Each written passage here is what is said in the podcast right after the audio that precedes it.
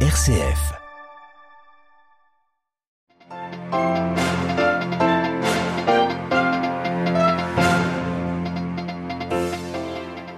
Faut-il prendre les menaces nucléaires de Moscou au sérieux? L'inquiétude est tangible aujourd'hui pour les pays de l'OTAN et de l'UE. Ce soir, le chef de la diplomatie européenne évoque un anéantissement des forces russes en cas d'attaque quand la diplomatie se fait belliqueuse. Après un an de blocage politique, l'Irak a un nouveau président. Abdel Latif Rachid, un ingénieur kurde de 78 ans, a été élu ce jeudi sous toutefois des tirs de roquettes, signe des tensions actuelles en Irak. Mobilisation générale pour les deux partis qui s'affrontent au Brésil à deux semaines du second tour de la présidentielle. Le candidat de gauche Ignacio Lula da Silva tente de convaincre les indécis.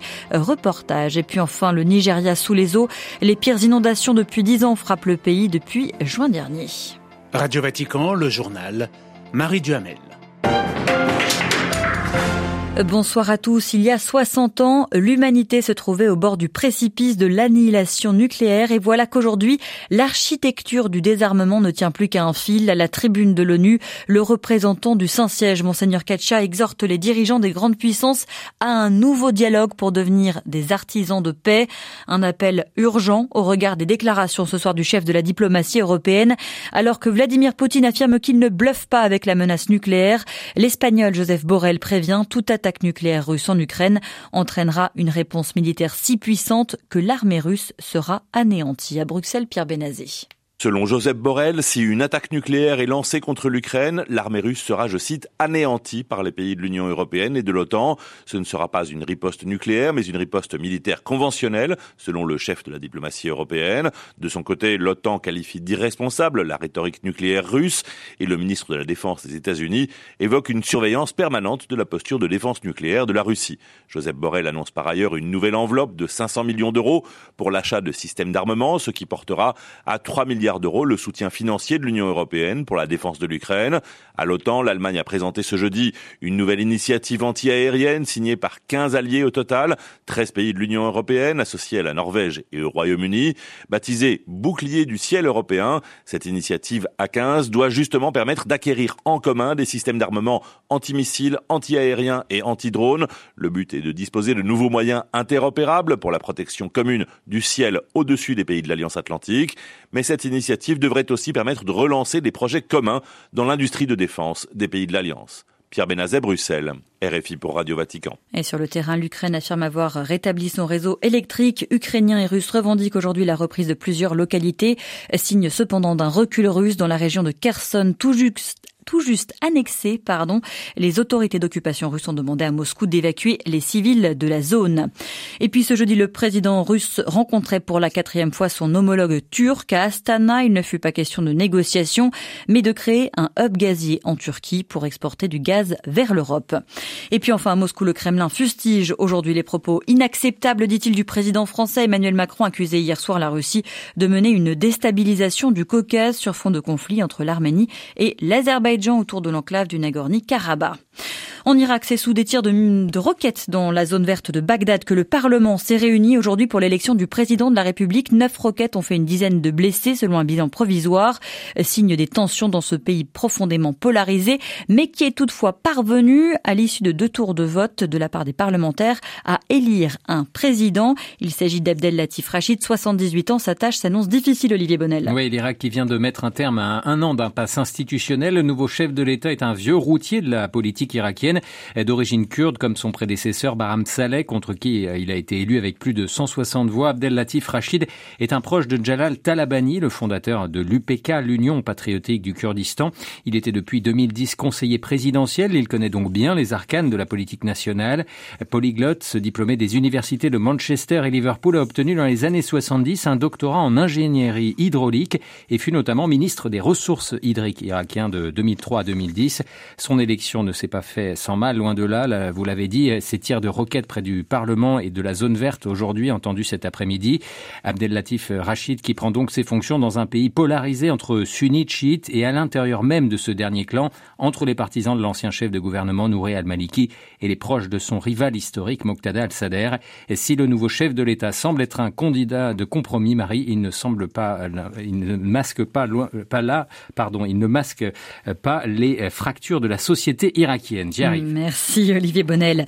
Fin de l'impasse donc en Irak, mais pas au Liban. Les députés libanais ont une nouvelle fois échoué aujourd'hui à élire un successeur au président Michel Aoun. Son mandat s'achève, je vous rappelle, le 31 octobre prochain. La classe politique libanaise prise à partie ce soir par la directrice du FMI, elle l'appelle à faire passer le pays et la population d'abord. Le Fonds monétaire international a passé un accord de principe avec Beyrouth. 3 milliards de dollars seront versés au pays sur 4 ans à condition toutefois que des réformes cruciales soient entreprises sur le secret bancaire ou encore le contrôle des capitaux. Après 15 ans de division, ce rapprochement entre Fatah et Hamas sera-t-il le bon? 14 factions palestiniennes au total devraient signer ce jeudi à Alger, en Algérie, un accord de réconciliation s'engageant à de nouvelles élections législatives et présidentielles d'ici à un an. Cette déclaration d'Alger intervient peu avant un sommet de la Ligue arabe prévu en Algérie début novembre. Tambour roulant et messages déferlant, la campagne électorale bat son plein au Brésil dans l'entre-deux-tours de la présidentielle. Hier, l'ancien président Lula s'est rendu dans le complexe de favelas d'Almero, à Rio de Janeiro. Confronté à des attaques violentes du camp du président sortant Jair Bolsonaro, le Parti des travailleurs d'Ignacio Lula da Silva tente de modérer son discours pour atteindre les indécis. Le reportage de Sarah Cozzolino. Au passage du candidat Lula, un petit bar de la favela diffuse l'hymne national brésilien, un symbole patriote que le camp de Jair Bolsonaro a tenté de s'approprier. Mais cette campagne doit rassembler, selon Monica. C'est pour ça qu'elle est venue habillée en blanc aujourd'hui.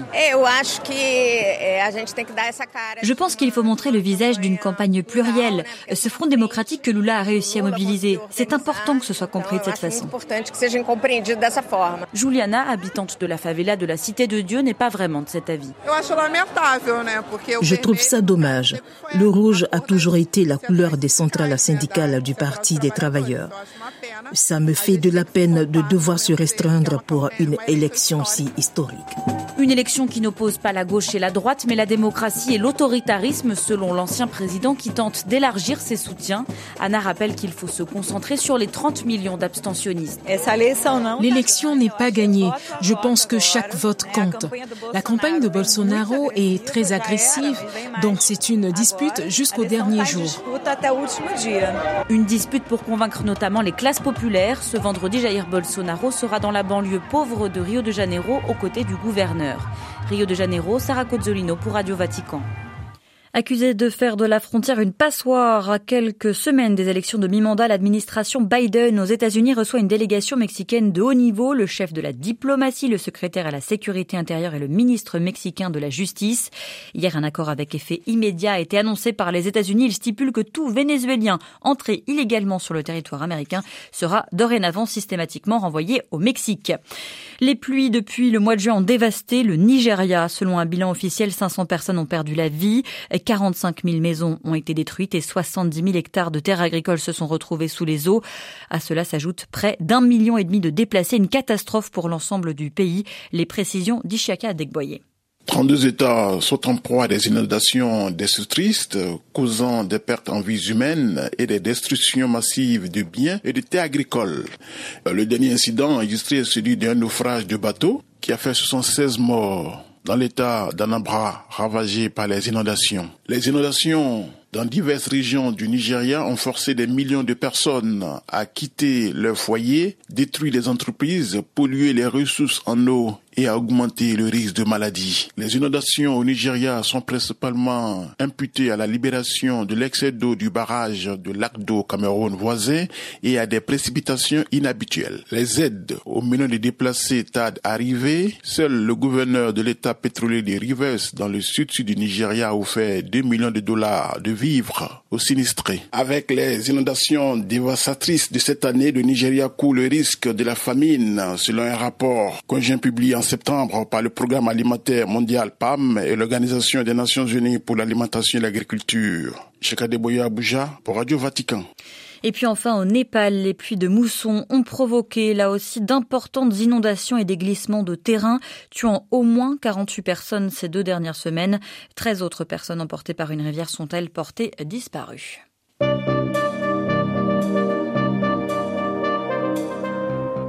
Voilà, c'est la fin de ce journal. Merci de l'avoir suivi. Merci de votre fidélité aux ondes de Radio Vatican. L'actualité du monde et bien sûr de l'Église dans le monde revient demain matin à 8h30. Je vous souhaite quant à moi une excellente soirée à tous.